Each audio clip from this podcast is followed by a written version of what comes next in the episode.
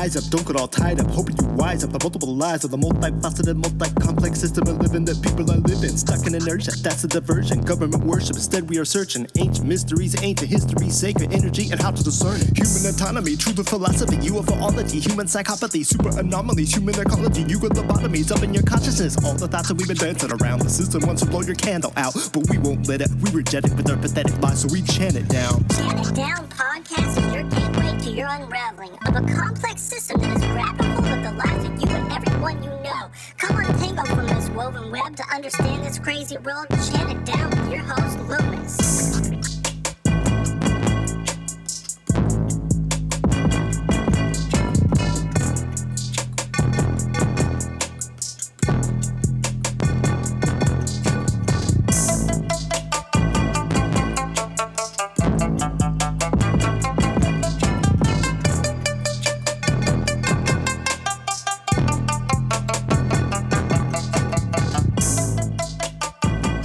welcome back to Chant It Down Radio. I'm your host, Luemas. This is uh, Chant It Down Radio. ChantItDownRadio.com is the website, and this is episode 212. And we deprogram from the deep program on this show. So, welcome everybody. Uh, if, if, you're a first time listener, don't be afraid to dive into the archives. As I always say, there's so much in there of variety in there.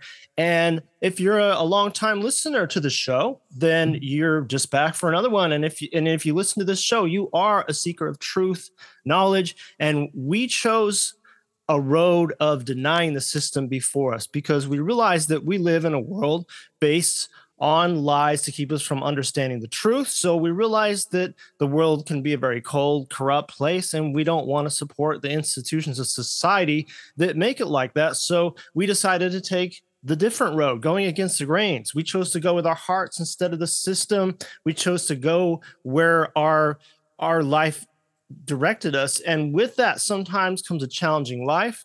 Personally, in my own personal life, I often use cannabis in in my life to relax myself, to offset the insane world where I have to do the monotonous eight to five Monday through Friday kind of stuff and also simply to add that extra bit of magic and vibrance to the monotonous world that just mixes it up makes me feel better and it provides for me also an escape and a reprieve from this insanity. You may or may not use cannabis as a listener but many of you seem to and of course with the title of my podcast chant it down you bet it also comes with the territory but with use of any substance also comes the responsibility to balance that with life as well today's guest is ryan sprague he's a cannabis coach and he's about how to connect with cannabis set intentions and experience the power of the flower without codependency overuse and, and abuse so i welcome Ryan Tillon to the show here today to tell us about the different ways to experience the flower without that overuse and abuse. So, welcome, Ryan. Welcome to Chant It Down. Thank you so much, Luemas. I am excited as hell to be here with you, man. Your intro is awesome. I was like, yes, yes, yes. I agree with that too. Yes. So I am super excited to chant it down with you today, man. And uh, just super stoked to be here, man. It's been an amazing day. And uh, this is going to make it even better. Oh, awesome. Thanks, Ryan. Yeah and I'm glad to have you on because um, I like to provide a lot of different perspectives on this show, and you know, a lot of us do uh, partake in substances to help us through this. So, I guess before we get into that, though, I guess first of all, how did you get started on this path and end up with the title of cannabis coach? That's a that's a very unique little niche you found there. Yeah, man. You know, it's so it's really a journey of following my heart, you know, and it sounds cliche, right? A lot of people follow your heart, right? But I'll explain and, you know, people can make their own meaning out of it. So when I was 16, I started experiencing symptoms of anxiety and very similar to most people, right? Like, you know, I think we all go through anxiety in some way, shape, or form. It's one of the many shades of the color wheel of life. And so at that age, I didn't know what I know now. So I went to the doctor and they diagnosed me and put me into a box of generalized anxiety disorder. And then all of a sudden, they had all these things that were going to fix me, right? All these pharmaceuticals. And so I tried every single pharmaceutical they recommended. And every time that one wouldn't work, I would feel lose a little less hope, right? And I would be stuck thinking, is this the way my life's going to be forever? Right. And, you know, at 16, like that's a really um, challenging thing to start thinking. And so after I tried the last pharmaceutical they had, which I believe was Paxil or something like that.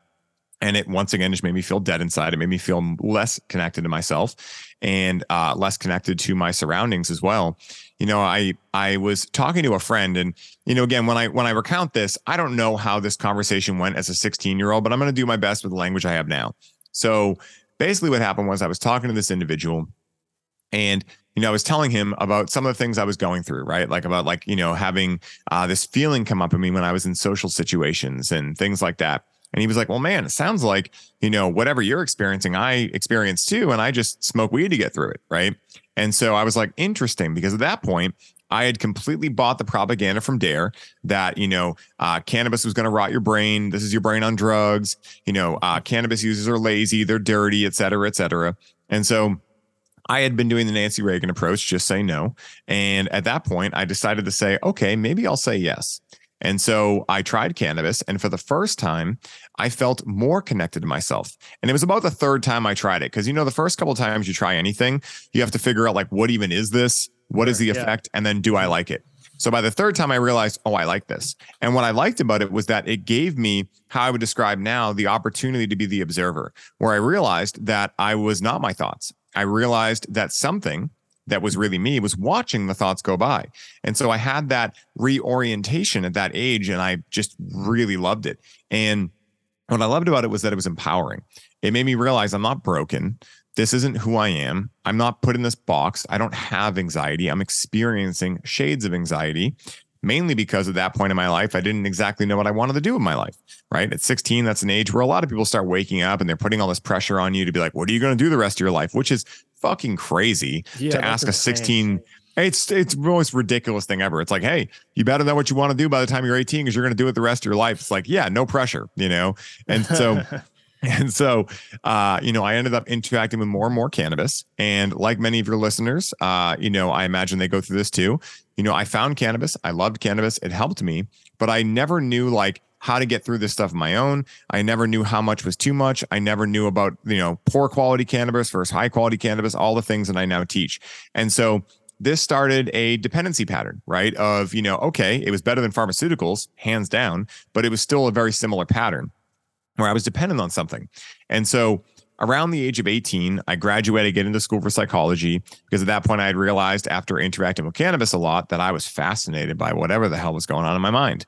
And so when I was 19, about a year into college, I woke up one day, I was cleaning my car, and then I went to go to the bathroom and I peed blood.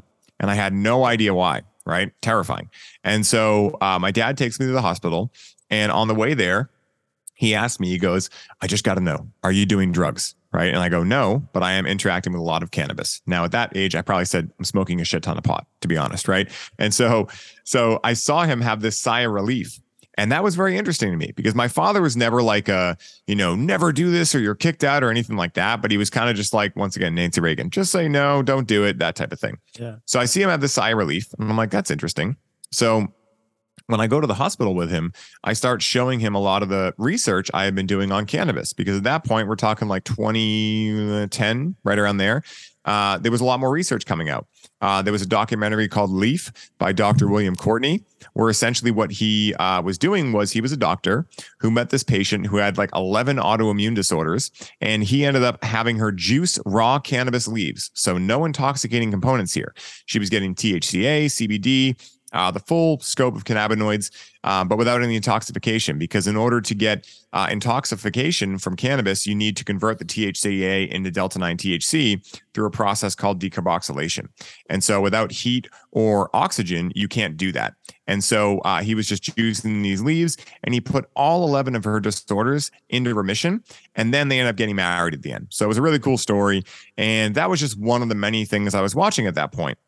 So, because I usually forget to say this part, everyone's like, what the hell? Why were you peeing blood? Right. So, I'll tell people why I was peeing blood. So, what happened was I had a benign cyst in my kidney that had broken open and put blood into my urine. So luckily it was non-cancerous, but it made me realize at that point, first of all, mortality crisis. Oh, I'm going to die one day. Second of all, why the fuck am I growing benign cysts on my kidneys? Right. So at that point, I was like most teenagers. I was smoking cigarettes, you know, drinking every once in a while. I was never a big drinker. It never really worked for me, but I was eating Celeste pizzas, fast food, that kind of stuff. Right. So after I get out of the hospital, I start going, okay, you know what? My choices matter in life. So I started getting into exercise. I started getting into health.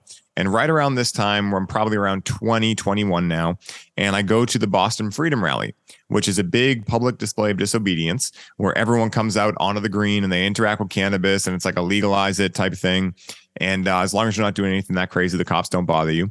So when I get there, I hear this guy yelling who wants to make butter with me? So I'm like, I imagine he's talking about cannabutter. I like cannabutter. So I go over to his little booth and he's giving out these pamphlets for a basic eight week cannabis semester, opening up this new institute called the New England Grassroots Institute. So I'm like, oh my goodness. And this is one of the first times that I felt what I would now call a fuck yes from something deeper within me, like my heart, soul, spirit, whatever you want to call it. And so I go, I go home and I tell my dad, who, you know, after he had seen the research I was looking into, to his credit, he had no cognitive dissonance. You know, when we were in the hospital, he was like, listen, man, seems like you've really researched this. Seems like it's helping you. I know you went what you went through with anxiety. He's like, hey, if this is working for you, you you're in school, you have a job, you're fulfilling responsibilities. He's like, I'm cool with it. So I go home and I tell him, I'm like, Dad, there's a school opening. And me being a broke college student, I was like, can you help me with the tuition? It was like 500 bucks. It wasn't anything crazy. So he goes, yeah, and I'll do one better. I'll go with you. Right. So now my father, who does not interact with cannabis, but is just very curious about the world I'm getting into, starts coming to the school with me. So the first class I have there, I realized real quickly, okay, I'm going to stay in school for psychology, but I'm not going to be a therapist because I don't want to wear khakis the rest of my life. So when I went in there, I realized, holy shit, this is what I want to do. So my dad, being the unit he was, told me he's like, well, if this is really what you want to do, you got to be the first one into that class every day. You got to be the last one out. You got to offer your help wherever you can. You got to show them you're serious. So I start doing that. I end up interning for them. I end up working for them. I end up, you know, passing out pamphlets in Boston Common and all around Boston for vote yes on, I think it was two for medical and medical passes. So right when medical passes, my father and I start cultivating together after I convinced him to buy me a grow kit. Uh, oh. Now we could legally. And, uh, and he needed a good hobby too. You know, his business took a big hit after the recession and he was just stressing out all the time. So he wasn't interacting with cannabis. Once again, you know, he liked his control in life, but, you know, it was something that I was like, you need a good distraction, dad. So let's do this father son project. So our first harvest was not that great. And so that was part of the reason why he was like, okay, let's get you in the school and, you know, keep you learning stuff. So at that point, they had released a grow course as well. So we sign up for that. I end up learning all about organic regenerative agriculture. I end up learning about Korean natural farming, mixing my own super soils, organic gardening, biodynamic gardening, all the different things. And we end up harvesting some really nice flower.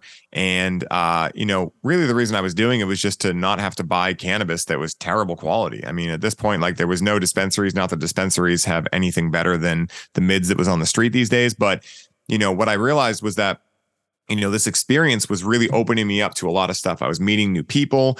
And at that point, like, you know, I was still interacting with cannabis unconsciously, right? I was still using it every day, not really thinking about why I was doing it, you know, but at least I was following my heart.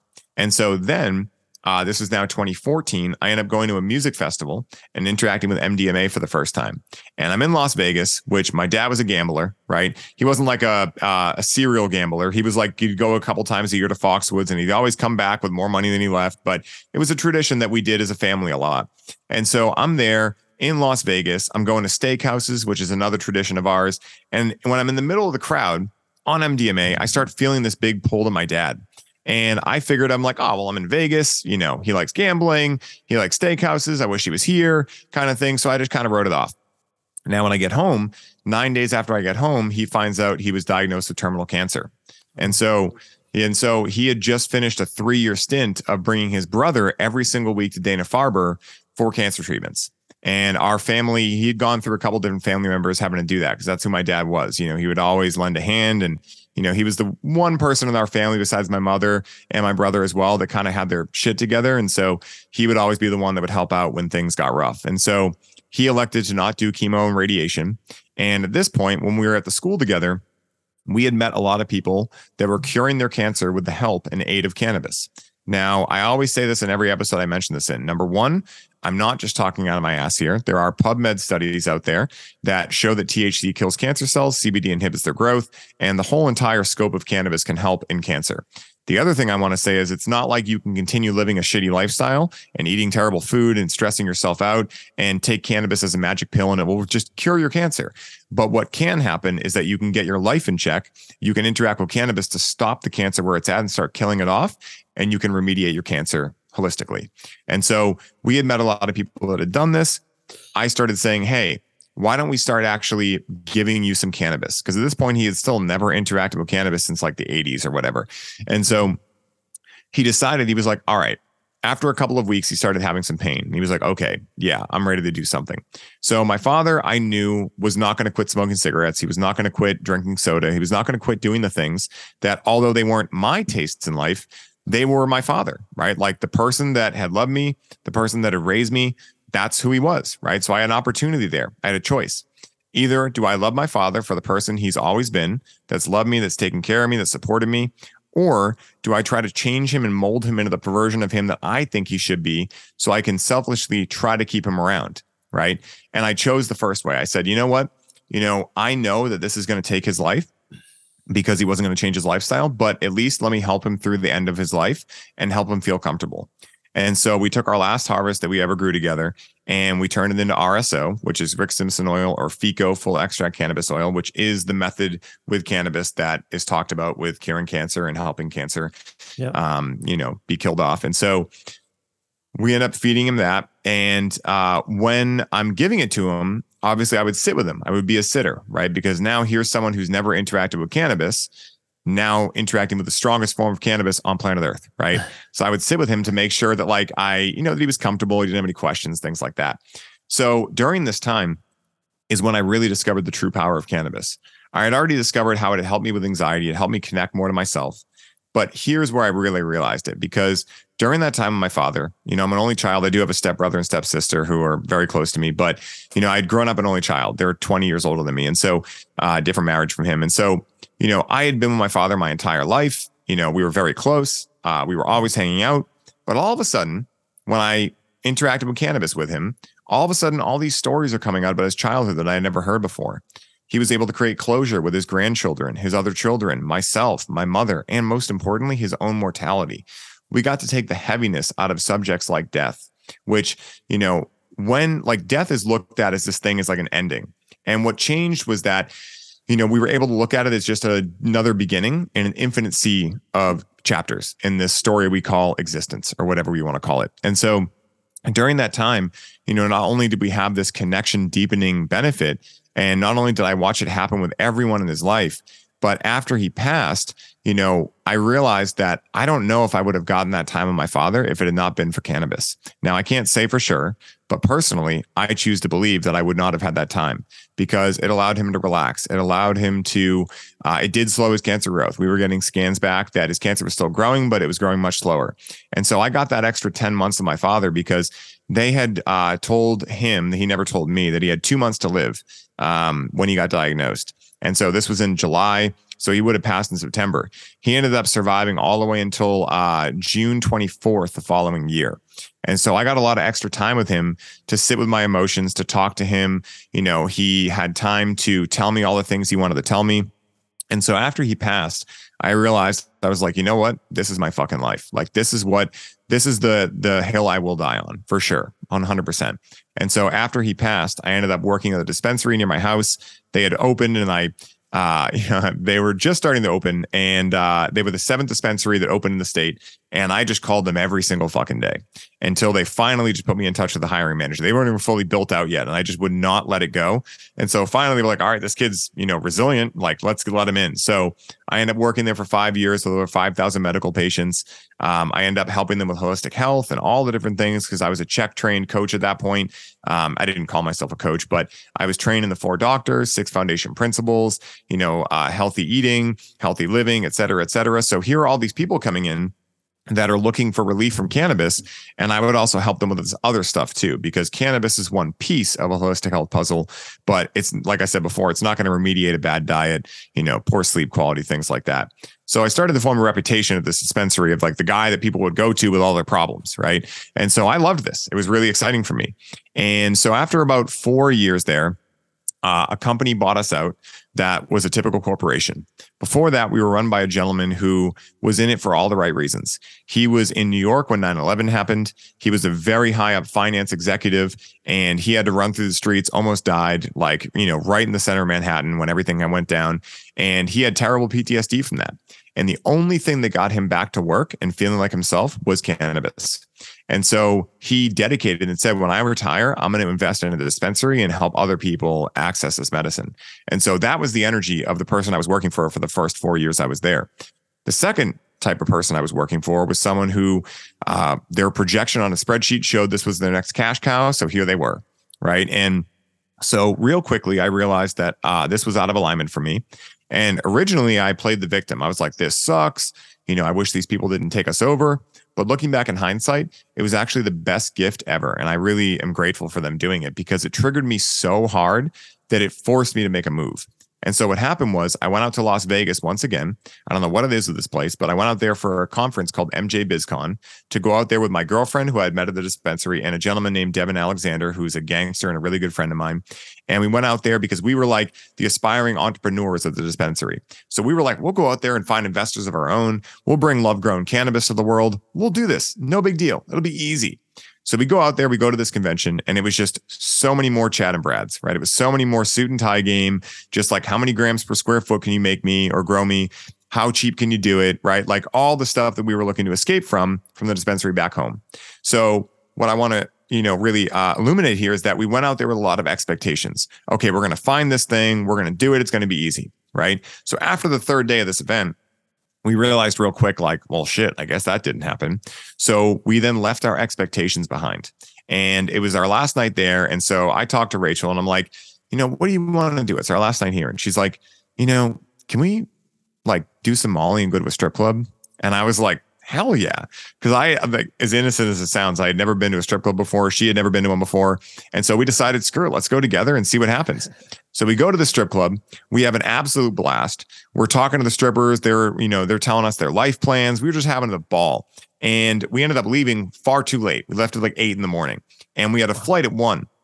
And Rachel had told me, keep track of time because I want to be out of here by like four right? So when we realized what time it was, she was working on a very big project at that point for Chicago, Illinois dispensary, like a 600 page application. So she wanted to get some sleep so she could work on that at the plane because it was a really stressful thing. And so when she realized it was eight in the morning, I watched her go through this like emotional challenge, right? Now, because I was so heart open from MDMA, I empathized with her. And in that moment, I realized, holy shit, I have been numbing out I haven't felt any emotion in so long because I realized in that moment that, like Joseph Campbell states, bliss is any emotion felt all the way through. Now, at that time, I had been essentially spiritually bypassing myself and only accessing feelings of happiness that weren't truly happiness. It was just me distracting the hell out of myself with cannabis, with cycles of busyness, all this stuff to prevent me from feeling the pain of my father not being here anymore. And so, and some other things too. And so, in that moment, I was like, holy shit, what is happening right now? And so I empathize with her. We go back to the hotel. We get like an hour and a half of sleep. We're on the plane. And, you know, here I am, hour and a half of sleep, uh, going back home. You know, it's kind of like chaos, right? Like, you know, there's all the things that, you know, a lot of processing going on, but I'm in a bliss state because I'm like, oh my God, I just unlocked a whole new level of life. And so when I go home, I start, well, on the plane, actually, I start asking myself, what the hell has been preventing me from feeling feelings? And immediately I hear a voice going, you're numbing out with cannabis, right? And you're numbing out with cycles of business and you're numbing out with all these things. You need to stop all the protectors in your life and actually feel your life in its totality. And so I go home and I decide to take a three month break from cannabis. So I'm still working at the dispensary at this point. Huge identity crisis for me because I, at that point, I thought cannabis had done this to me. I was still playing the victim. I was like, oh my goodness, this plant objectively makes people numb out. And I've dedicated my, my whole life to this. What's going on? After about a month into this, I realized, oh, this has nothing to do with the plant. This is totally me because there's other people that have not had this issue. So I know it's not an objective thing. So after about three months, Uh, I then quit the dispensary. During this time, I quit the dispensary because uh, it was no longer in alignment. I wasn't numbing it out. I start my podcast. I start my business. All the things that I had been yearning to do, that I've been blaming the whole world for why I couldn't do, I realized it's all me. If I created this problem, I can get myself out of it. So I remediate all these things. Right after that, the pandemic happens. So now I'm able to um, have a lot of time by myself with myself. I end up uh, during this time starting to pour my heart on Facebook out, right? Like just pouring my heart out on different subjects, perspective, balance, whatever I'm feeling on the moment. And in one of them, I talk about language. And I tag this guy, Mark England, that I had heard on the podcast three years prior when I was working in cultivation there at the dispensary.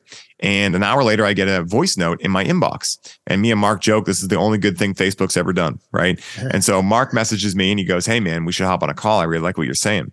So I hop on a call with him and he's like, Hey, man, you ever thought about being a coach? Now, at this point, I didn't really know what he meant. Like, I knew kind of what coaching was, but I didn't really get it. But something in me just said, Say yes. So I said yes. And he goes, Well, dude, I got this program, man. You know, I think you'd be a great fit in it. And at this point, I had about three grand in my name. My rent was paid. I wasn't like, you know, about to like make a really challenging life decision, but it was most of my savings. And the program was 2,700. So I'm like, I got to call you back. So I call Rachel and I'm like, what should I do? She's like, well, what does your heart say? I'm like, do it. And she's like, then why the hell are you even calling me? I'm like, all right, message received. So I call him back. I sign up for the program. I get in there and my whole life takes off from that point. Right. I start realizing, holy shit, this is exactly what I want to do.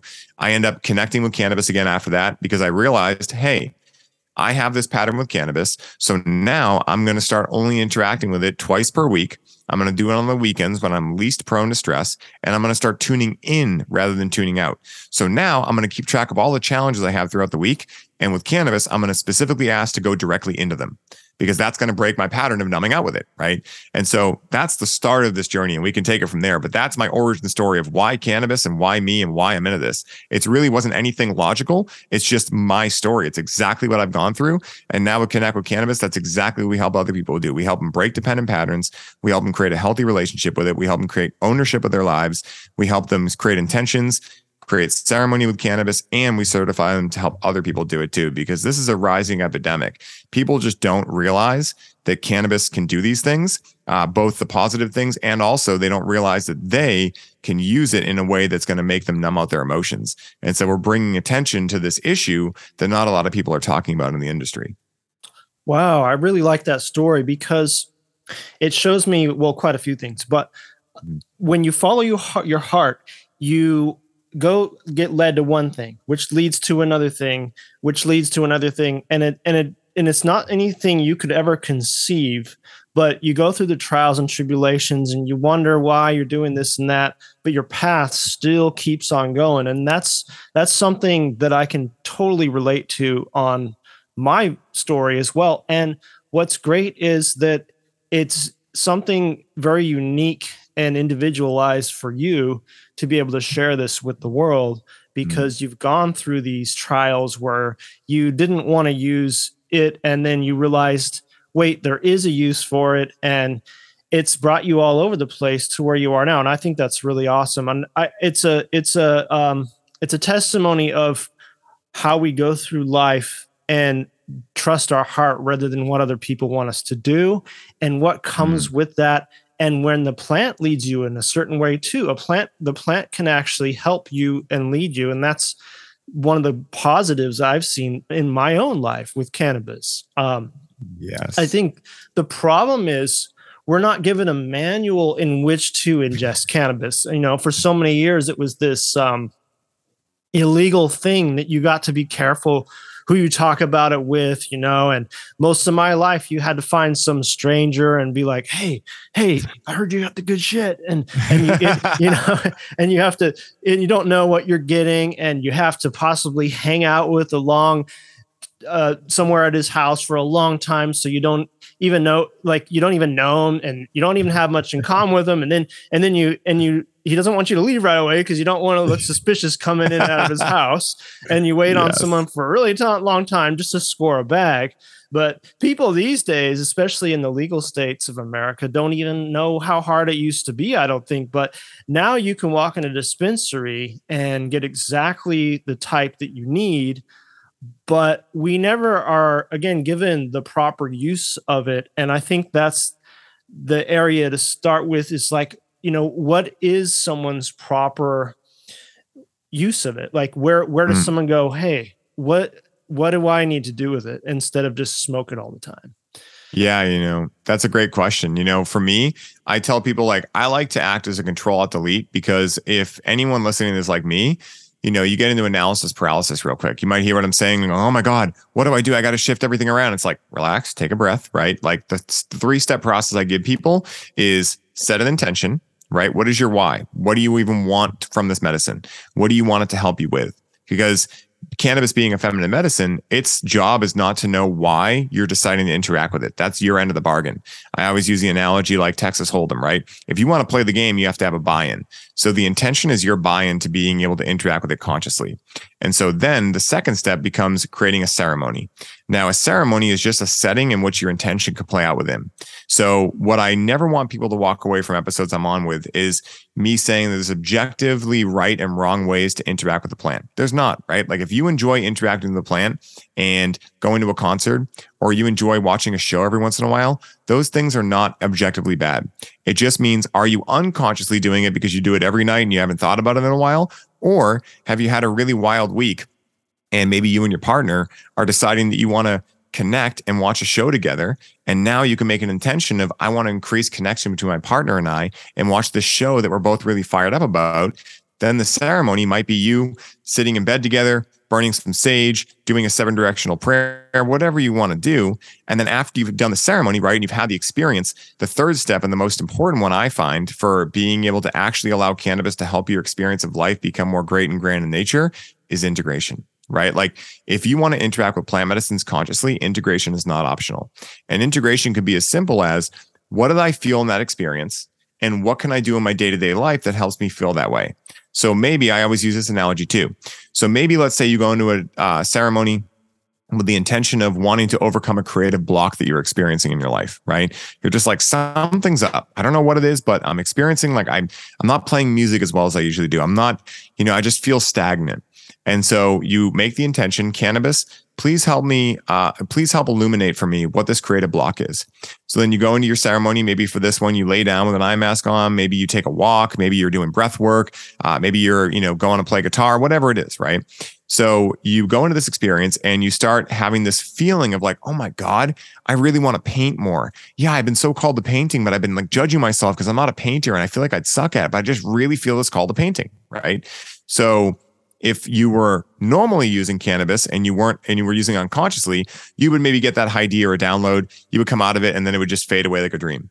If you're integrating, what you would do is you could even do this in the experience, which is why I so much think that people are sleeping on cannabis when it comes to other plant medicines. Because if you're in a deep psilocybin journey or an ayahuasca, you're not probably going to be able to find your phone and sign up for an art class right there. With No. cannabis, you could be like, oh my God, I want to buy a paint kit. You go on Amazon or wherever you buy your paint kit, right? You go up and you sign for that for that art class. So you can integrate on the go. So that's what integration would look like in that scenario, right? It's like, okay, what was that idea that I got, right? And I use the term idea because that's really what it is. I like it. What was yeah, what was that idea? And how do I take that and learn that I can experience that every day in my day-to-day life by following the breadcrumb trail that is coming from my heart? Because I think the mistake a lot of people make is they end up thinking that cannabis is objectively addictive or that cannabis is objectively dependent forming. But it's not, right? Like what is addictive is that if you're living in feelings of discomfort, you will find and externalize and find and seek out feelings of comfort from anything, right? So whether it's cannabis, alcohol, nicotine, um, you know, sex, porn, food, TV, whatever it is, right? You'll find something to provide feelings of comfort until you start realizing that you can provide those feelings for yourself and that they're much more sustainable when you do it that way. And so for me, what I tell everyone is that if you start to actually integrate what cannabis is teaching you, you will start moving more and more into comfort. Now, it does not mean that your life will be without challenges, but you'll know that you can overcome them because you'll start telling yourself and proving to yourself over and over that you can help yourself. You can be your own guru in life. You don't need to always externalize your power and want to run away and escape your problems, right? And again, I did this for a long time. That's why I can talk about it. That's why I can spot it so easily on other people because it's literally my story, right? So I don't want anyone to like hear this and be like, "Oh, this kid never experienced it." Like, no, that's literally what a lot of my life was for a long time. Was just using the plant to escape what I was experiencing. But then the problem is that when the feelings come back in, you need more of it, right? And then like think about it, you know, like cannabis is uh, just starting to be legal, you know, in a couple places. But what if I wanted to travel to Italy? Right? If I was dependent on cannabis, now I'm going to be worried about how I'm going to find cannabis over there. I'm going to get myself into maybe sketchy situations. When in reality, if I know that I can be my own guru and I can learn from the plant, then I know I don't need it, right? And the difference there is codependency versus a power couple dynamic. And that's what we help people do in the program is go from codependency into a power couple dynamic because paradoxically, it's in the absence of something that your heart can grow fonder for it. And so how I relate this to people with cannabis is that a lot of the times, if you're interacting with cannabis all the time, I'd argue to say you don't even really know what you love about it. You know, it might make you feel better, right? But you miss a lot of the subtleties that you won't miss if you take those breaks regularly. And so I use this analogy where, say, you're living with a romantic partner for like, say, 10 years, right? You guys have been together for a while. You've been living together. Life is pretty much the same, mundane every day. You wake up the same way. They make your breakfast the same way. They kiss you the same way before you leave for work, yada, yada, yada. Then they leave, right? They go on an epic month long retreat with their friends or something, right? So the first day you wake up, you're like, oh, cool. I get the house to myself. By day 10 or 12, you're like, holy shit, I never realized how much that kiss meant to me before I left for work. I never realized how much I can't cook sweet potato hash the same way my partner does, right? You start realizing all the little things were really the big things. The same thing happens with cannabis. And the great thing is, too, that when you start tuning in with cannabis rather than tuning out, what also starts happening is that, say, once again, you're living with a romantic partner for a long time and you've been in their scope of awareness for a long time. So let's say you need advice one day, and typically the person you go to is your romantic partner and they're not available. They're not available to give you advice. Well, most people can intuitively feel what that person would say to them, even if they're not there. The same thing starts happening with cannabis. You start being able to catch the drift of like, well, I imagine this is what it would show me right now. I imagine it would tell me that it's more me than actually the finger I'm pointing out there. I would imagine it tell me that if I'm pointing one finger, three are pointing back at me. So what's going on in me that's causing this, right? Like, so you start to be able to actually start having the plant work with you, even when you're not interacting with it. And so there's so much magic there that happens. But again, it's in the absence of it that your heart grows fonder for it. It's really paradoxical, but really fucking cool. hey, I like that. I like that a lot. I think, um, well, yeah. So I guess how would somebody know how much is enough? Like, so for you, mm-hmm. you say you do you smoke two nights a week or two days a week mm-hmm. or whatever it was. Um, mm-hmm. you know, like I don't have a pattern. I smoke probably about four to possibly five nights a week. And I mm-hmm. think it's a little too much uh, at mm. times because, well, I'm uh, one thing is my relationship with cannabis has met a rough patch in my my 40 i'm in my 40s now and mm. i don't feel good the next day anymore all the time. I only mm. smoke it at I like to smoke it at night. I don't like being high in the day personally. I feel Same. cloudy the next day and kind of dull though when I smoke it. So I would say that's what you would call a weed hangover, but my body has changed since my 20s. I don't I don't mm. like it like I used to. I still mm. partake, but it's not always worth running ruining the next morning kind of feeling. So I'm just using myself as an example. I, I could use my neighbor who I saw going to work with a joint in his mouth. Goes, wait, goes, wait, I got to smoke with my girlfriend. Then comes out with a new joint for work, and I was like, what? You're gonna smoke? You get to smoke at work? Like, yeah. I think they got a bong out in the back. This guy's high all day, so I know I don't want to do that, right? But I, yeah. I also know that there everybody's got their own little. Probably everybody's different, but I guess um, what what do you what what do all that make you think when I say that? Does that make you think of like overuse or just I don't know. Um, yeah. Yeah. No, there's, uh, you know, I love this question because this is what a lot of people ask me. Well, how much, right? How much should I be interacting with? How often? Mm-hmm. And what I tell everyone is, you know, you actually did exactly what I was going to tell people, which is you already know the answer, right? You know if what you're doing is too much and you might not have a reason for it. But what you said is like, four or five nights a week, you know, I feel like that's a little too much, right? So start there, right? Like, okay, what's your goal, right? Your goal would be, well, I want to interact with the plant and feel like it's the perfect dose. Okay, that's your goal, right? So you could do a couple things. One, you could set that as your intention to go directly into cannabis and allow cannabis to tell you like what the plant thinks about how much you're interacting with and how you might be able to remediate that. Number two, though, life is all about telling ourselves the truth, right? So for me, I knew that when I took that break, I was a daily user for about 10 years. I knew I needed a complete clean break for a while. I needed to separate myself completely. And I needed to handle some stuff. And then there was a certain point where I started going, okay, my pattern is to numb out when uh, uncomfortable things happen. So I looked at my life and I said, well, the most uncomfortable things for me happen on the weekdays because I'm running a business. You know, I have clients, I have these kind of things going on. So for me, I realized, okay, I want to take cannabis out of any uh, you know, situation in which I'm uncomfortable. So for me, immediately that became okay, I'm going to interact on the weekends. So a good objective thing here is something my buddy Paul Chek says, which is anything you can't take three days off of owns you. And again, if you want to be in a conscious, independent relationship with the plant where you can be a power couple dynamic with it, you can't have it own you, right? You have to own the relationship. And so, what I would say for most people is that a minimum three day break per week is a great place to start. From there, it's all subjective, right? For me, it's about knowing myself. So I knew Monday through Friday that little voice is going to come in just just interact with cannabis man you know like it's no big deal you've been doing this for three years now you could totally do it no because i'm not naive enough to think that i won't fall back in that same pattern again like knowing thyself is a big part of it and so for me what i tell clients to do is just keep a tracker right? And this is one of the main things we do in the program is we have them track what was your intention? How was your ceremony? How did you integrate it what were the challenges that came up? When throughout the day are you looking to interact with cannabis the most? Like for most people, if they're having a great day, they're not usually thinking about interacting with cannabis as much as when they have a challenge come up, especially like a communication breakdown in the relationship or something like that. It's just like, fuck it, dude, I'll just go smoke a joint, right? Keep track of those things and then make your intention. If you decide to interact with cannabis, there might be a time where you want to take a break for a long while. But if you decide that, like, okay, I'm going to start doing these weekly breaks and things like that, what I started doing was keeping track of all my challenges. Like, okay, on Wednesday, Rachel and I had a really big disagreement and I felt like really triggered over it. Okay, cool. Uh, on Thursday, I had a client not show up for a call and I felt really frustrated that they wasted my time. Okay, cool. So then when I connect on the weekends, I go, cannabis. I had this communication breakdown with Rachel and I think there's something I'm missing. Please show me, help me, and teach me what I might be missing here. And normally what happens is I realize shit, I was at least equally to blame in that situation. And you know what? Because I noticed it, I'm going to go apologize. And then the second I do that, you know, she's going to be like, oh my God, me too.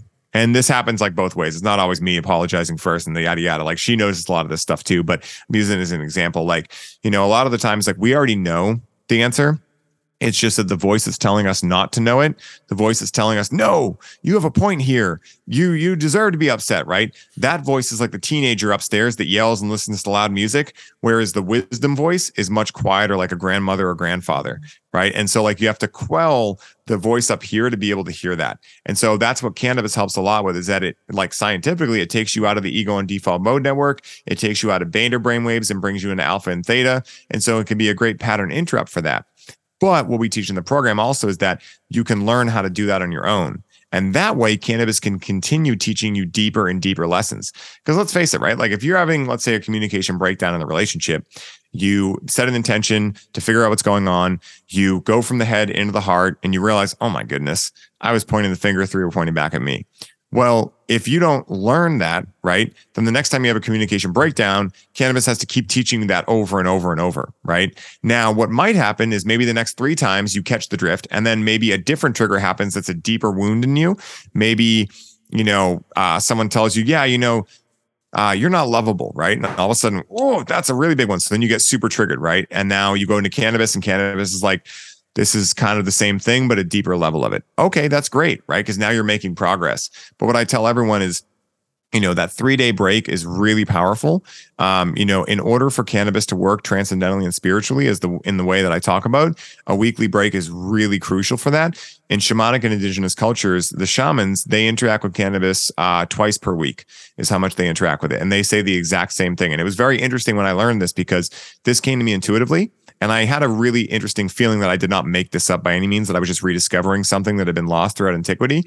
And when I started te- talking to people like Hamilton Souther and people that are in the tribes down in the Amazon and people like this, you know, they were like, oh, yeah, that's what they all do. And I was like, no shit. Right. And so that three day break is a great place to start. And then just being honest with yourself, right? Like, am I numbing out with this? Am I tuning out or am I tuning in? And then from there, a great place to go is like, all right, even if I notice that I am tuning out, let me ask, what am I tuning out to? And then make my intention to go directly into that. And that can be a great place too, because then what you're going to start doing is creating a different relationship with cannabis where now instead of cannabis being the thing you run away with, it'll be the thing that your body starts going, no, don't interact with that because then we're going to have to go directly into that. Right. And so you'll naturally use less and less. And so it can be a really good pattern interrupt in that way. Wow. Yeah. well, you said that something intuitively came to myself. And I realized mm. when I ever have any problems personally, um, I don't actually like to smoke weed and numb out. Um, that's mm. just how I work because I don't like because it ruins my high. See, yes. I like to go high and I like to be free when I'm high. And if I'm going through trouble, I usually don't smoke. Um, so that's a that's um, just something that was a re- re- reaffirming my use while you were talking. That just came in my head. But yeah, yeah. That, that's that's cool. What you said about the shot, the shamans, and how they use it about two times a week, and I think that's a that's a really good uh, method for a lot of people because the overuse will come out in your life. You like when I smoke too much, like I said, I get that kind of um that kind of hangover feeling and not mm. as clear and tired. And I don't want to be that way. So this a couple times a week is probably a good way for a lot of people to do it. I think absolutely what keeps me always going back to smoking too, though, and this is what I love about the plant, and I'm sure you can say a lot to this is is the magic of the plant. Sometimes I can get the right high and get into a really creative mode. And that's what I normally use it for is I am a creative person. I, I'll also notice synchronicity because it slows me mm. down to a good place. Things I wouldn't normally recognize in my fat my fast life pattern kind of thing. And another thing, I'm an ex hip hop lyricist when and when I used to freestyle and get into these zones, I, I, I, or, or practice my written material, I was able to have lyrics flow out of my mouth so perfectly. And it shows this plant shows me magic and, and it shows me uh, a miraculous energy outside the system. And that's what I love about the plant. I'm sure you can say a lot to that, probably. Yeah. You know, like one thing I'll say real quick is, um, you know, I think the best kept secret of cannabis is that cannabis is already showing you who you could be past your limiting patterns, your limiting stories, and all the things that you tell yourself you can't, couldn't, shouldn't, wouldn't be, or any of these things, right? And so I think that's the best kept secret that when people start, like, even if someone listening is like, all right, I'll try this out, right? Just try it out. And I promise you, something really big will happen where all of a sudden you start catching the drift of like, oh shit, cannabis is only showing me who I already am, right? either for positive in the state like you were in, where like, oh my God, my words come out perfectly. I can slow down or negatively, right? In the sense that like, oh my God, like I, I was anxious already. It didn't make me anxious. It didn't make me lazy. I was already these things. Oh my goodness. Right. But if you were already those things and you made yourself those things, you can also be the one to get yourself out. Same way I was talking about before. And I think what you said before is a really good way for anyone listening to this to start to catch the drift of what I'm saying if they haven't experienced it yet, which is whenever I get in an argument, right before I had this experience and I understood what I understand now, if I got in an argument with something, someone, and like that person I knew I was going to see in a little while, I would not want to interact with cannabis because something in me knew that the second I interacted with the plant, I'd want to apologize. And there'd be a voice that'd be like, no, fuck that. Don't do that. Right. So I think for everyone listening, that might be something they can relate to where like if you're really thinking you're right in an argument, right? And like not a discussion where like, you know, you both leave a little like upset and you're like, you want to connect again, but like one that like maybe, you know, maybe someone that really is being mean to you, right? And so you try to checkmate them by saying, like, yeah, well, you're this, this, and that, and then really hurt them because maybe they hurt you and you feel like I got them, right? The last thing you're going to want to do is interact with cannabis because something in you knows the second you do, that ego, that like hard version of yourself is going to soften and you're going to realize that even if objectively you were right, right? You're still going to want to be like, hey, you know what? Um, this isn't going to help us through our problem. But your ego is going to be like, no, I don't want to admit that I was wrong. I don't want to admit that maybe I overreacted. I don't want to admit that I was any part in any way part to blame in this. So it will keep you from interacting with the plant. And so that's a really good way. And I'm glad you brought that up because that is something that even before I knew all this, I could draw back so many, like so many examples of when cannabis will work in that way. And I think that with what you were saying, part of the reason cannabis can give us that hangover is because, you know, a lot of people we interact with it really close to bed and it will impact REM sleep negatively. Now, uh, I actually uh, talked to a pharmacologist who uh, is basically she's really an expert with cannabis pharmacology and so she was saying actually the study that showed it impacted rem sleep negatively was done in the 70s and it's not really the full truth and i had already tapped into this a little bit on my own because i have an Oura ring and so I started experimenting like, okay, does cannabis objectively make REM sleep decrease? And what I found was if you smoke it right before bed, yes. If you're smoking it all day up until when you go to bed, yes. But if you're interacting with it, say a couple times at a night, right? Maybe you start at 6 p.m., you know, you smoke a couple of joints or whatever, but you stop at say nine and you go to bed at 11 or midnight, your REM sleep stays perfect. And I've done this on my own Oura ring. So again, anecdotal evidence. I know I didn't do this with a double blind, whatever, but at the same time, I've noticed that, you know, a lot of the times it's not like even that cannabis will give you that hangover. It's just that we might be using it too close to when we're going to bed. Plus, the other thing too is cannabis releases uh, what I believe is ghrelin, which is a hunger hormone. And it also, that's what gives you the munchies.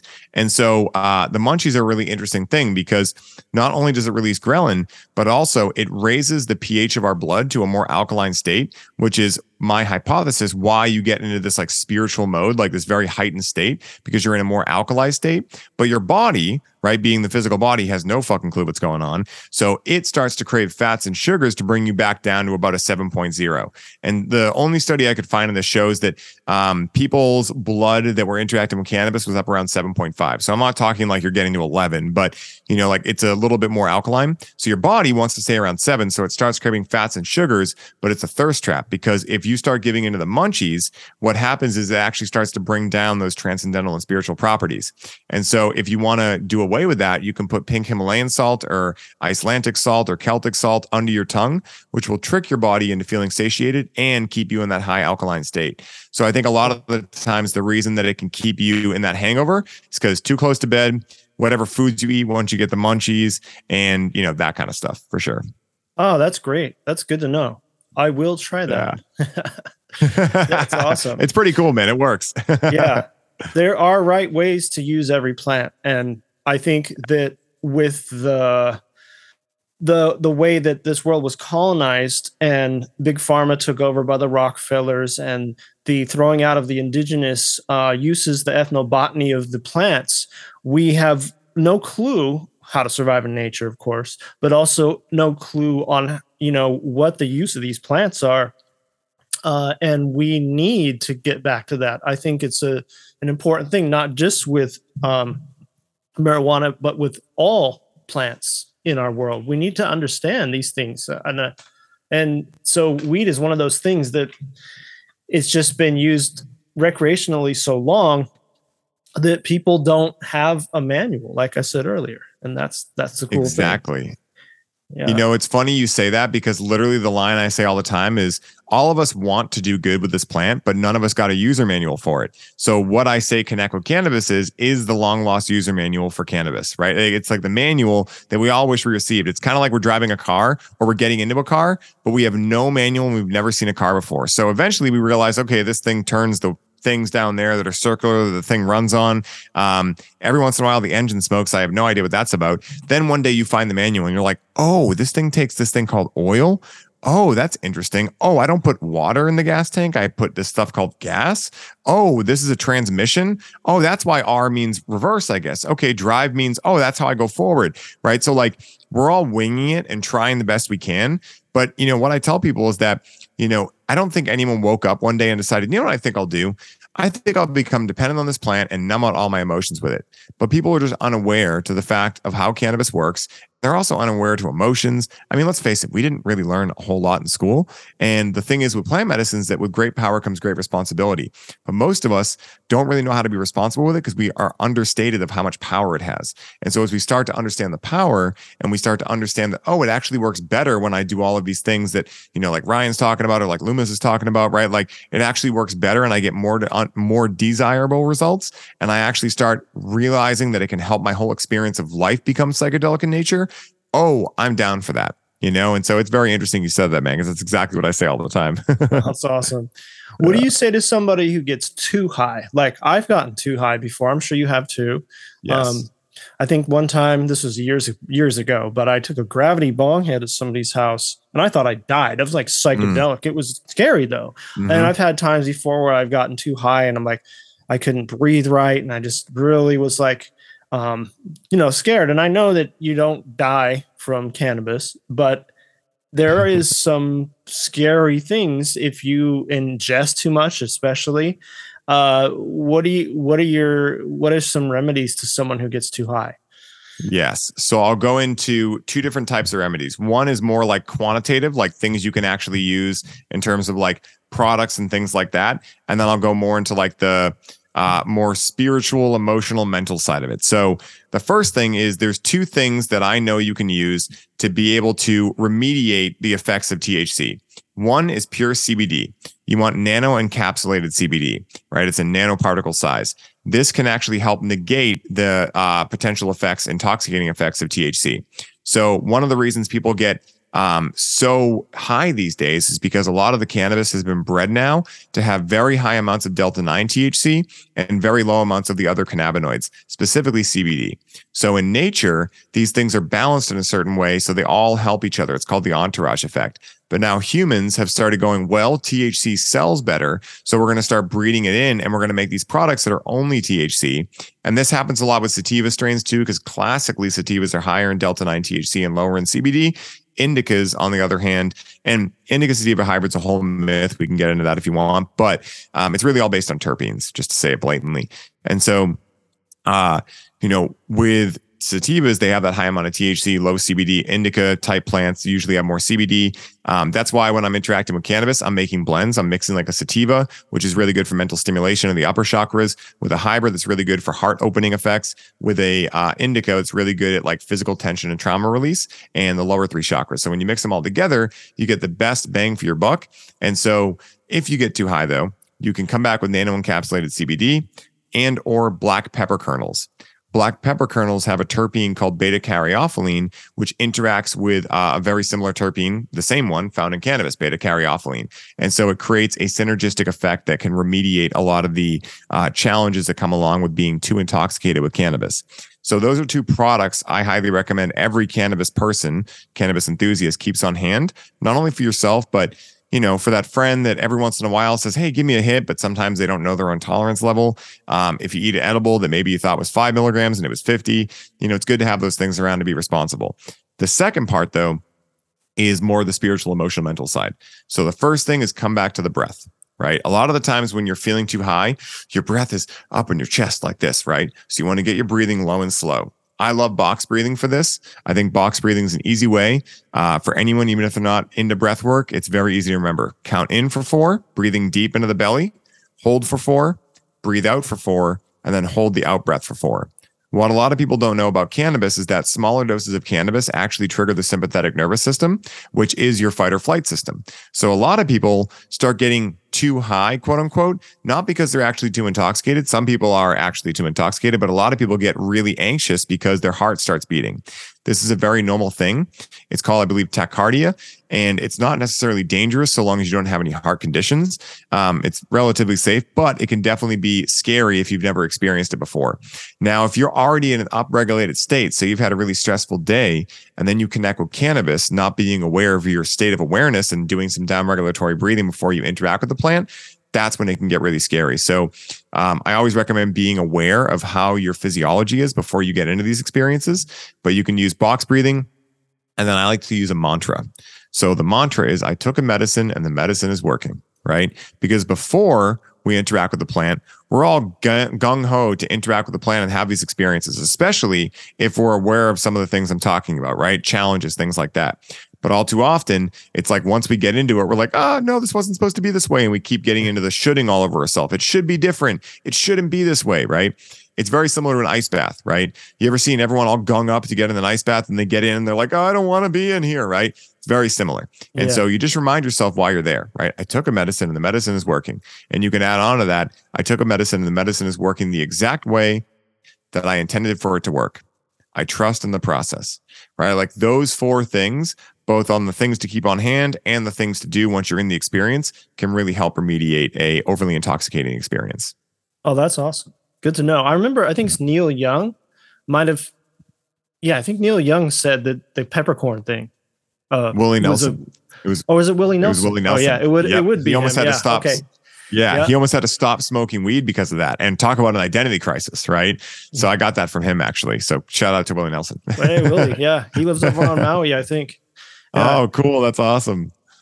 well, what are your thoughts? I know we're kind of probably gonna have to wrap it up soon. I don't want to keep mm. you too long, Ryan. But what because you brought into my mind about you know the high hybrid the hybrid uh, weed that is being cloned and constantly you know messed with and stuff. What are your thoughts on the reason that the powers that be allowed weed to be legal in places? I mean, do you see a nefarious agenda behind it all? You talked about how you saw a lot of money behind it and not the right people behind it, not the love for it, you know, big companies behind it. That scares me.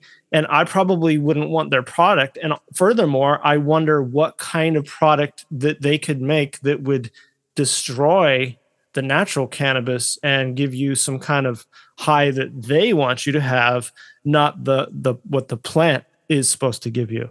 Exactly. You know, uh, I think we need not look farther than tobacco to see kind of what could happen with cannabis. Now, tobacco has been used for millennia, all throughout antiquity, and it never gave people cancer until all of a sudden the government and all these people monopolized on it and they started putting all these carcinogens into it. Uh, right. They started putting glyphosate, they started spraying with glyphosate, all these things. And so I think there's two sides here there's a non conspiracy side, and then there's a side that I do think might be a conspiracy. So the non conspiracy side is just like, people have been trained that THC is the only thing so the breeders want to breed more THC, so people buy their strains. Dispensaries want to have higher amounts of THC, so they sell more. It's kind of like a pissing contest. You know, if if dispensary A has uh, stronger cannabis than dispensary B, people are going to go to dispensary A because they've been taught to believe that just, that delta nine THC is the end all be all. Now, the really funny thing about this is that if you actually look at the science, cannabis has actually lost a lot of its psychedelic properties since the 80s since they started hybridizing things and mixing indicas and sativas together. Because there's a lot of cannabinoids that are not even known yet. Like one was found about three years ago called thcp which is between seven and times uh, seven and ten times stronger as a cb1 a- antagonist than delta 9 thc so what does that translate to? It's much more powerful. It's an intoxicator. But what's happening is cannabinoids like THCP are being bred out because everyone's looking at delta 9 THC.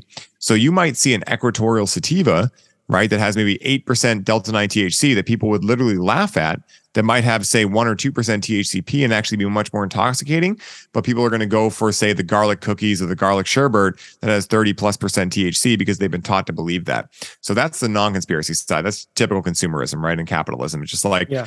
what sells, let's make more of that. I think the other side though with the whole like I mean I you know, I think I speak for a lot of cannabis people I think the government for, fails to recognize that we interact with plant medicines. we smell bullshit a mile away. And this is exactly what it was when this dispensary took us over, or this new company took our dispensary over. They came in all corporate, like, we love you guys. We're going to keep you all around. We think your skills are valuable. I'm like, guys, I've been eating mushrooms and interacting with cannabis for years. I can smell your bullshit from a mile away. and so with the government, right? Like, you know, Biden comes in, there's too many people in jail. We need to let people out. This is ridiculous. I'm like, bullshit. What did you guys find that now you can monopolize on? So, one thing people might not understand is that and to give you know i imagine everyone in your podcast is is very similar in views but if anyone is like what is this guy talking about conspiracy well think about this so the government schedules cannabis as a schedule 1 which means that there's no medicinal value so that is how it's scheduled at this very moment right but at the same time the government has a patent on cannabis as a neuroprotectant. So essentially, what they're saying is cannabis has no medicinal value except the medicinal value that's so valuable that we had to take a patent out on it. So that's the type of shit that I'm looking into where I'm like, okay, what have they figured out where now all of a sudden federal legalization is a thing that they want to do? In all honesty, what I think is happening is that I think Monsanto and these kind of companies, I think Monsanto was renamed, um, but whatever that company is now, I think they're going to try to take control of the seed stock and GMO it. And then they're going to spray it like crazy with pesticides, herbicides, rodenticides, fungicides, glyphosate in order to monocrop it because let's face it, monocropping does not work. I'm a huge regenerative agriculture nerd. I'm certified in Korean natural farming. I understand this stuff. So the reason why all these GMOs and everything is fucking people up is not just because it's GMO'd, but also because they're monocropping it. So in nature, you don't find a thousand of the same thing. You find a very diverse area because when, let's say with cannabis, Yeah. If you're growing cannabis alongside your pepper plants and tomato plants, well, you're going to notice spider mites go after your pepper plants before your cannabis, and then you're going to have natural predators around that, like maybe your uh, your dynamic accumulators, like stinging nettle, or any of these things, they're going to be hanging around your cannabis and they're going to take the spider mites out.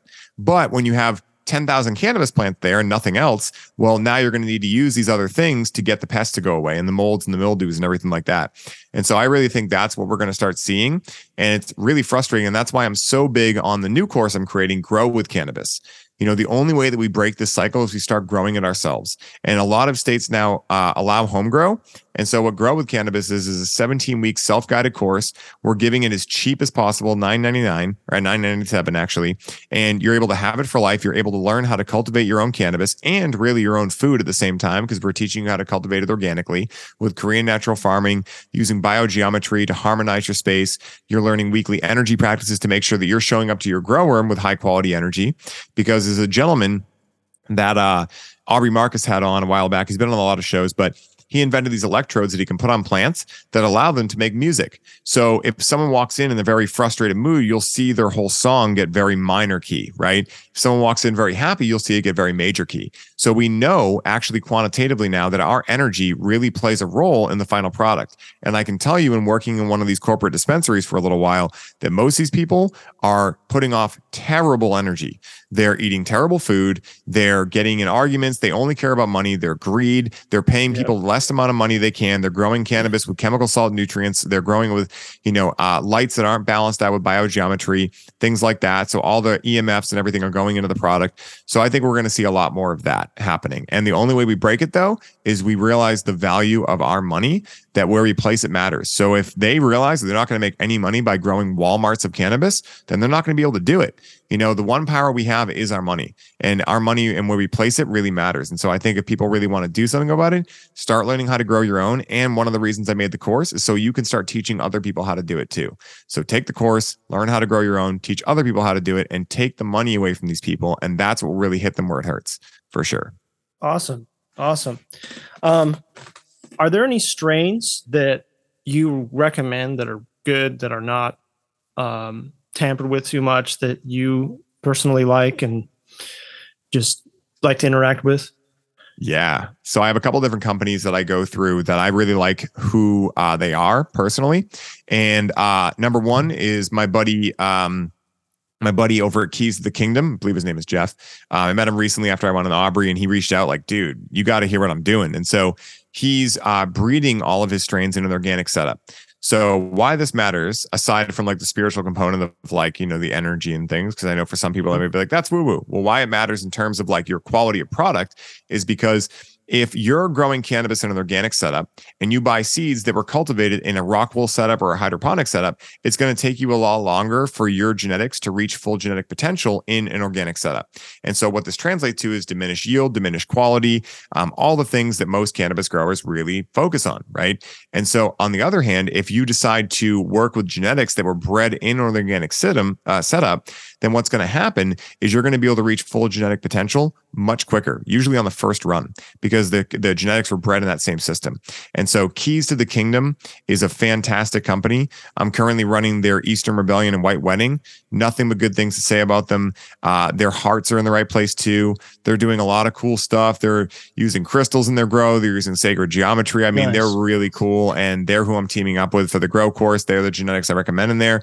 There's also a guy named Corey up in Maine that runs Weaving Genetics uh, that makes a lot of really beautiful uh, strains all in an organic setup um, that are like one to one. My buddy Quinn up there as well. He's not a breeder, but if you're in Maine, uh, he's a legal grower up there, sells to dispensaries. He's a great guy to look out for. His grow name, I think, is Professor Q.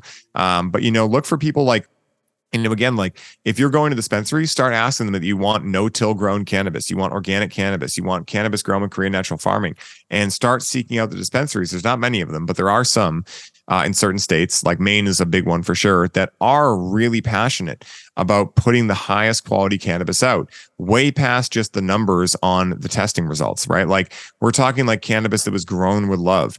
And the same yeah. way that we all know that when mom makes her chicken noodle soup, it tastes differently because she made it with love, it's very similar, right? Like these things are very Absolutely. qualitative in nature. Like qualitative things are really hard for our typical or our current society to understand because we're in such a left brain point of view. But you know, let me let me say this, right? So again, most of your audience, I imagine, already is picking up what I'm putting down. But you know, a lot of people tell me, well, you know, you can't prove that energy matters in the equation. And I'm like, yeah, sure, I can't, right? I can't show you a scientific study. But those same people I ask, hey, can you tell me how many units of love you have for your wife versus your kid? Can you tell me how that differs? And they're like, well, no. I'm like, cool, but you still know that you love them, right? And they're like, yeah. I'm like, okay. So is it only able, are we only able to know what we can see and measure with our eyes? Because science also says we only see 4% of visible reality.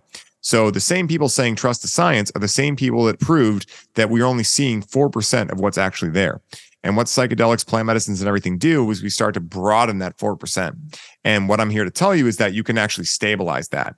You can start seeing more and more, tuning more into your intuition, tuning more into your clairsenses, you know, actually start feeling the ripple effect of all the things I'm talking about. And so what I would say is that keys to the kingdom, uh, weaving genetics. Um, there's another site called Regenerative Seed Co. I believe is the website where this guy Joshua Rutherford, another great grower from like the Washington uh, area, he started a collective where basically every breeder on there cultivates their and breeds their uh, genetics in an organic setup. And so there's a great conference as well called I always get it wrong. It's like the Science of Organic Regenerative Cannabis Conference or something. Great conference. Um, they do one in Humboldt. They do one in uh, Michigan. They do one in Maine. They do a couple others too. I think one might be in Alaska. Um, but those are great to go out to. You know, it's a bunch of local growers coming out with their like prize genetics, and it's just like free seed galore. Everyone trades seeds. It's, it's real cannabis culture. Like, what is true cannabis culture? You need not look farther than Bob Marley, right? Like, think about who Bob Marley was. That's what real cannabis culture is.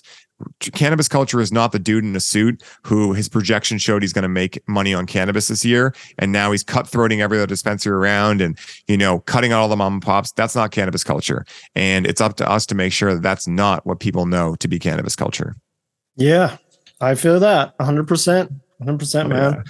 yeah. i don't know. Um do you have time to get into psychedelics for just a minute or are you are you yeah uh, dude let's go okay cool yeah, okay i got yeah. about so, five ten I mean, more minutes Okay, yeah, that'll work. Perfect. Um, yeah, but that, just to conclude that, um, I I know for a fact that that love component into cannabis really works. I have a friend that's a grower, and whenever I get it from him, I know he's a good guy, and he puts. There's something about that stuff that brings me way higher in a good way, not in like stone, but just vibe. It's um, vibrationally higher than something I would get from a dispensary. So less interference.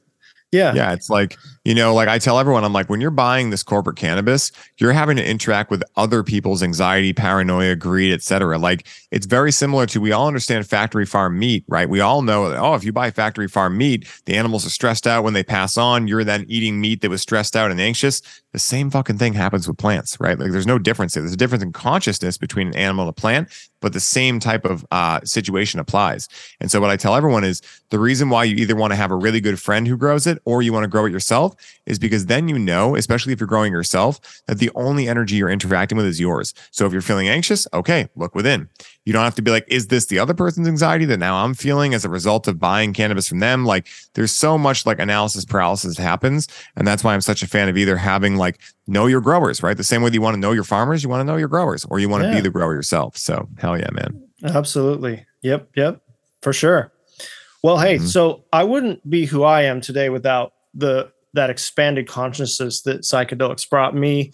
I'm so glad to have gone on that ride. Um, and I might even say it should be a prerequisite that many need to do before understanding the truth on the planet and stuff like mm-hmm. that. And sometimes it sheds that extra layer of propaganda t- so people can accept the truth. And I, I have a love for psychedelics, but I know that I also have that same fear for psychedelics because I know that they can really like. I mean, yeah, like I talked about going um, losing it on cannabis, but you know, with these substances, these plants can really bring you out there. And of course, it's not for everybody. Neither is mm-hmm. cannabis, mm. but um, where do you where do you fit in with how often someone should take psychedelics and the use of that and the user manual for all that too yeah, you know, so I'll go back to something I said before with great power comes great responsibility. And, you know, I think uh, for most people,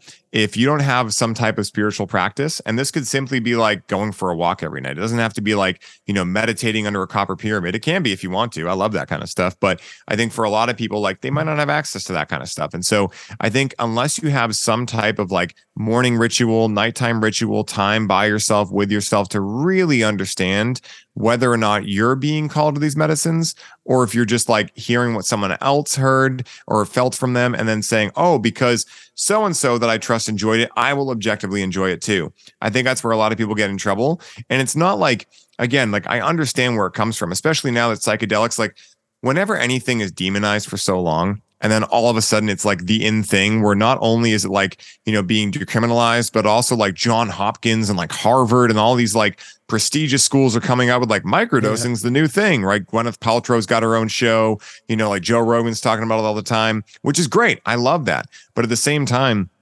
we're thinking we're we're talking about a population here that is already proven over the last three years that it's very easy for them to externalize their power and just regurgitate other people's experience of life. And so yeah. now we're playing with fire when we put psychedelics into that.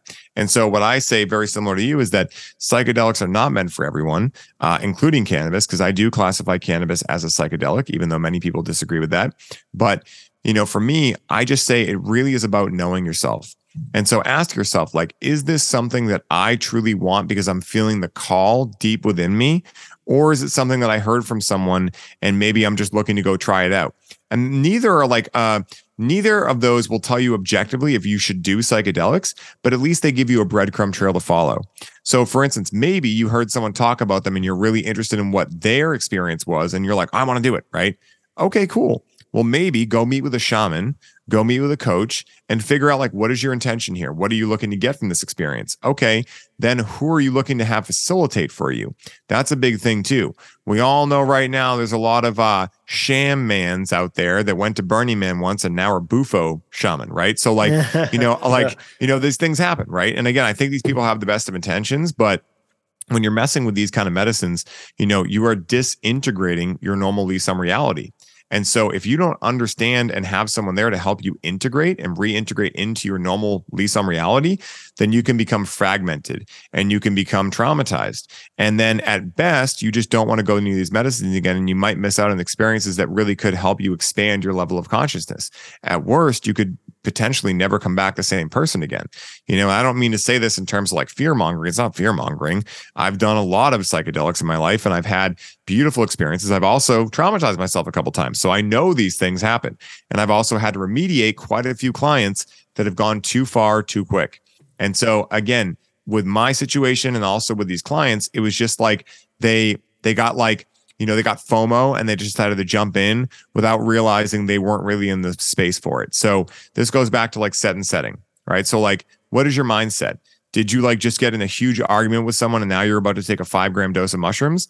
Well, I'm not saying you can't do that, but I'm saying like your level of toolkit and your level of awareness better be fucking sky high, right? As soon as that challenge starts happening, you better be able to go, okay, this is happening for me. I took a medicine, the medicine is working. I'm okay. I'm not dying. I'm fine. Because if you're not able to do that, yikes. Like that's going to be, uh, as Shaggy would say, zoinks real quick, right? And so, you know, I think when it comes to these kind of things, like just awareness is the name of the game, right? Like I'm a huge psychedelic proponent. They've done incredible things for me in my life, but also I'm not naive enough to think that like dose the planet. Everyone will, you know, and interact with it. Everyone will be able to. But I do think I agree with what Jamie Wheal states. He says, let's say there's 10% of people in the population that are true psychonauts, right? Like psychedelics and them just really get along and they're open to exploring the deepest realms they can get into. Then let's say there's 10% of people on the opposite side of the spectrum that are like, should never interact with psychedelics at all. Well, this, you know, for psychosis or schizophrenia or something, right? There's 80% of the people in the middle that might benefit from one to maybe three or five psychedelic experiences in their life at like very pivotal moments. So maybe they graduated college, maybe they got married, maybe they had a kid, maybe they had a loved one die, right? Like, you know, but again, like I think that education harm reduction, minimum effective dosing, and integration. These things are so important. And it's part of the reason I'm doing it with cannabis because if someone takes Kaneko cannabis, all the same things that you learn and they apply with psilocybin, LSD, MDMA, ayahuasca, iboga, peyote, 5-MeO DMT, like all these other medicines, it's very similar. You're setting an intention. You're making sure you have a high quality set and setting. You're making sure you have a ceremony that you're going through, right? And you're making sure you're integrating after. And you're making sure that if you are going into one of these deeper medicines, or even if it's cannabis and you're new to it, you're making sure you're having a sitter there, someone that can make sure that, like, if you're like, the room's falling and I'm going to die, they're like, hey, everything's fine.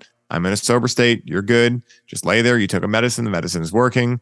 You need some water. Do you need help going to the bathroom? Right. Like, like these kind of things, they sound kind of silly to us that like have done psychedelics a lot, but you know, you got to imagine like, you know, I witnessed this at a dispensary. So here I am, a daily user of cannabis. And at this point, I had no idea what the true power of cannabis was anymore just because I was using it every day. So I forgot how strong it could be. And then here's this 70 year old elderly woman coming in who's never interacted with cannabis before, and or maybe has one time because she's coming in and saying, Hey, I went to this other dispensary and they recommended I do a 25 milligram edible, which doesn't sound like a lot to any of us that interact with cannabis a lot. But for someone like that, who doesn't know if they're a slow or fast metabolizer of THC, doesn't understand what their tolerance is, they take that. They've never shifted their consciousness in that way. Maybe they've just drank wine in their lifetime. And all of a sudden they're petrified. And now that person is the one at the meetings in the town saying, don't bring these drugs here. They're just stupid. They're drugs, right? So, like, again, it's all up to us to be responsible and be the change we want to see. Like, if we really want to see these medicines get the respect they deserve and be able to help heal the planet, because let's face it, the planet's going through some really fucking weird shit. And I think the planet's going to be fine. But whether or not we're there to see the planet be fine is a whole nother story. And so, if we want to be able to up level our awareness very quickly as a collective, we need to be able to, like, be responsible with these things. And the people that interact with psychedelics a lot, we need to be able to have these conversations. We need to be able to show the world what a psychedelic user and psychedelic proponent looks like, what they act like, how they speak, you know, that they can have direct eye contact. Mm. They're not these boogeymen. They're not, you know, burnouts. Like these kind of things will help destigmatize because those things were never true. But we're living in programming, like you said in the beginning of this episode, we're living in a lot of programming that a yep. lot of people still believe is true. And so it's up to us that have broken free of that to show people through actions, right? Because actions speak louder than words that we're not that kind of kind of person. That we're not saying everyone should interact with psychedelics all the time, that they'll fix everyone because they won't, right? Like, you know, there's certain people that just can't interact with them, but there's also a lot of people that will benefit from them. And so I think that's what I would say on that overall for sure. Hey man, I've benefited just from talking to you during this. I've learned a lot of things. Yeah. Oh yeah, dude. It. Likewise, bro. I love this. so much fun. Good man. I, I, and you're always welcome back on the show, Ryan. It's good Thank to you. um, you know, because we don't.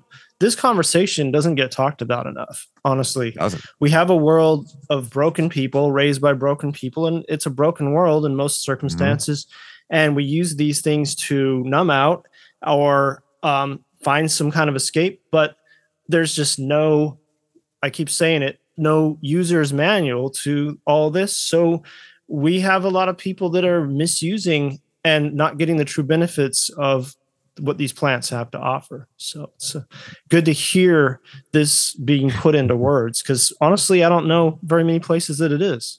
So yeah. but yeah it's a it's an important it's an important thing for everybody to you know chime into even if you don't use it and you have somebody that you know that does they need to learn this too. Yeah absolutely. You know it's like you want your entire life to become a psychedelic right? Like that's the goal. That's my goal. Like i want to wake up every day and feel like the mind of a child right?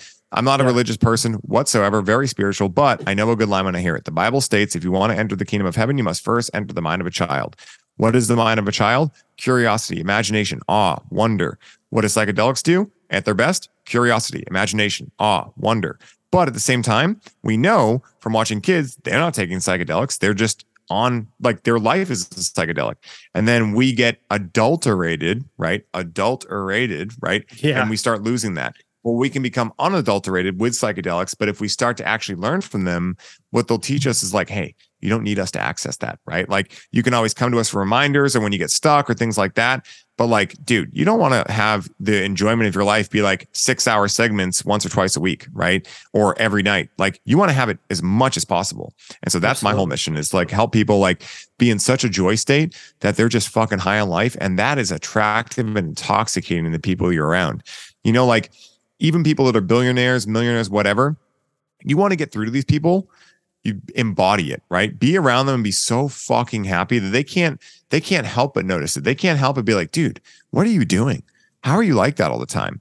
And then the invitation's been made. They're now curious right? Because you know what every human wants? They want true joy and they want to be able to find their joy and give it to others. That's as simple as life is for me. Find my joy, give it to others. And so if we can do that with the help of psychedelics, we can help other people turn on to them and interact with them consciously, responsibly, intentionally, and ceremonially, and the whole world will change. And that's my vision for the world.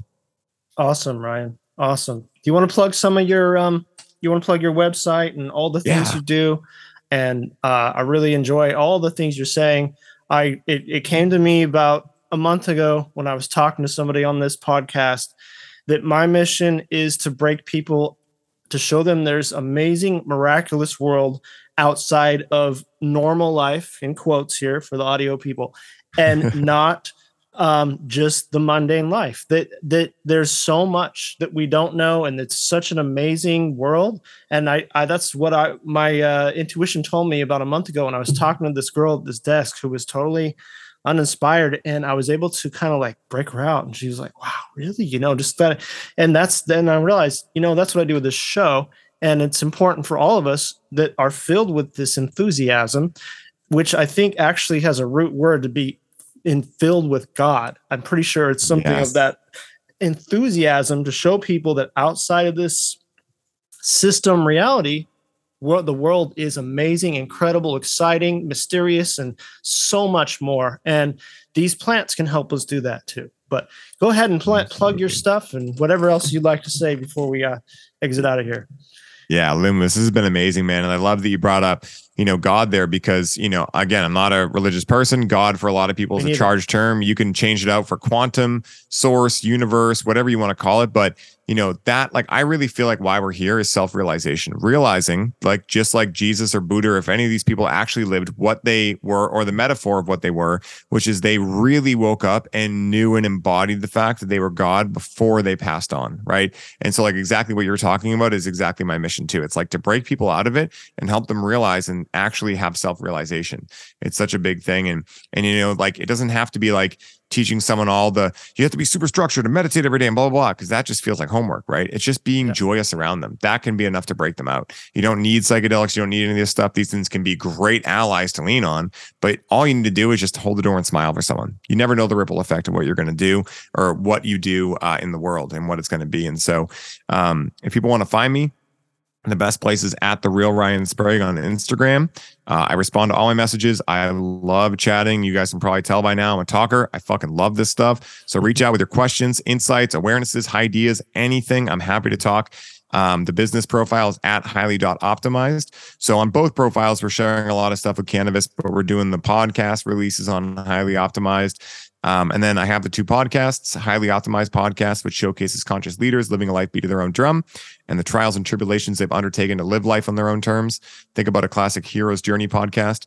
And then the This One Time on Psychedelics podcast, where we dive into true firsthand accounts of the experiences, benefits, risks, and transformations taking place within the ever expanding world of psychedelic medicines. And what we do on there too is we smash the fucking stereotype of a psychedelic proponent. We show people through actions and embodiment what a psychedelic proponent is, right? The businesses they run, the people in their life that love them, and the people in their life that they love, all the things that help people break free of that matrix of what a psychedelic user has been told to them that that is. And so those are the two podcasts. You can find them on Spotify, Apple, all the places. I'd love to have you on Luemas to this one time on psychedelics. Sure. It'd be awesome. So we'll set that up for sure. And then uh, on my Linktree, you can find access to my free community the ceremony circle. So I know a lot of people might be stuck financially right now. And you know, finance is a is a scapegoat in a way, right? Oh, well, I'd love to get help, but I can't afford it. Well, I have a free group, so no excuses, right? You need help, you get into that group. We're talking a lot in there about conscious cannabis. We're talking about a lot of different things, but I am always available. If someone is willing to do the work, I don't care if you know how much you can pay me i'm willing to help you out even if it's just like lending an ear every once in a while. I love this stuff. It's what i'm here on earth to do. So please do not think that just because you can't afford something that you're completely out of the equation right? Like i love this stuff. And then if you are willing to take the full ride into what i do there is the Connect with Cannabis program, uh, which is a 12 week certification program designed to help you break dependency and create a healthy relationship with the plant, uh, learn how to interact with it intentionally and ceremonially, and be certified to help other people do this too. With federal legalization coming, there is a huge epidemic of people that are stuck in this numbing out pattern with cannabis, and there's no one out there doing it. So if you're a coach, facilitator, guide, educator, etc., and you want to set yourself apart with a unique skill set that applies to so many different archetypes of human, hop in the Connect with Cannabis program. Uh, you get access to the alumni community for life, so the support never ends in there. And then we also have the Grow with Cannabis course as well, like I was mentioning, uh, 17 week self guided course to help you not only grow the highest quality medicine you possibly can, but also to train you to be a consultant to go out and help other people do that too.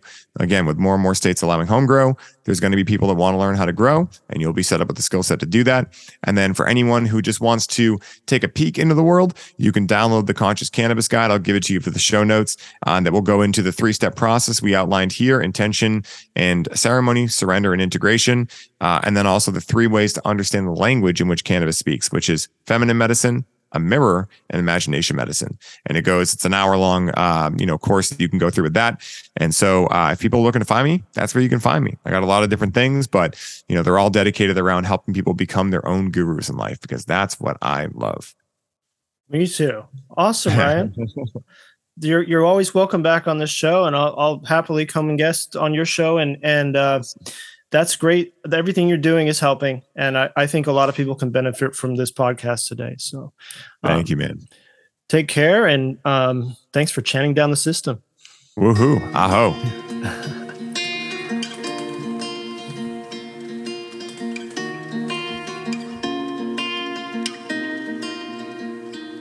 yeah, I hope you enjoyed that. I did, and this interview gives you the ingredients to master your weed smoke. And really, a lot of people just don't treat it right. And it's an important thing to have in your life for the reasons described on this show, but also not to overuse and overabuse it. I see it way too much, and that doesn't do anything for your life. But you know, maybe you're not a weed smoker, and that's okay too. Uh, but use that as a metaphor on this show to want to master everything in your life. You want to be able to master all the different components of your life so you own you and then you go out in the world and help others and transform them and break them out the matrix and show them a person that's a pleasure to be around and break them free and show them there's much more than the system gives them. And so, hey, if you enjoy this show, you might want to throw a few dollars my way if you can. It helps if you find value in this show. Uh, you can buy a t shirt, you can buy an album.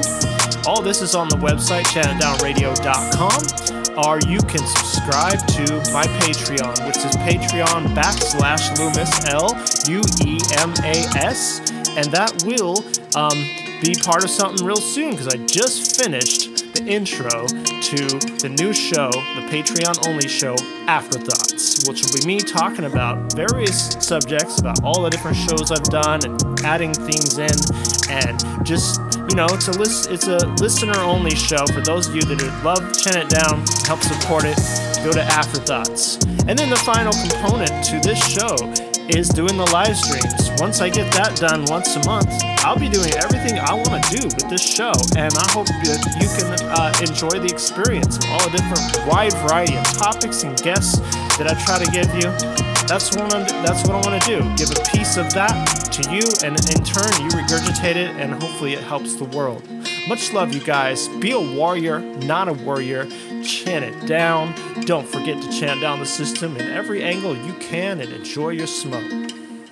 Chant It Down Radio's coming to you live from the Hawaiian Islands, coming from the perspective of complete freedom, coming from wisdom outside the system and then some. This is the mouthpiece of the natural earth forgotten. At this point in time, humanity's been kept from the truth, so Chant It Down Radio offers the coordinates to a path out. You're searching for something whole, cause what you see real life. You're watching this world unfold, the truth beneath the lies. Rekindling what's been stole, the need to free one's mind, uncover the truth exposed, so people see the light. Let's chant it down so we can know it's simple. We just break it down a little bit so we can process all. Make the switch and elevate yourself to conscious mode, and it's beneficial we can get this concept rolling. Get the future generations wanna start the whole thing, but the message demonstrated we can start a post. Taking in, assimilating, getting lots of numbers, waking up the population, try to stop hypnosis.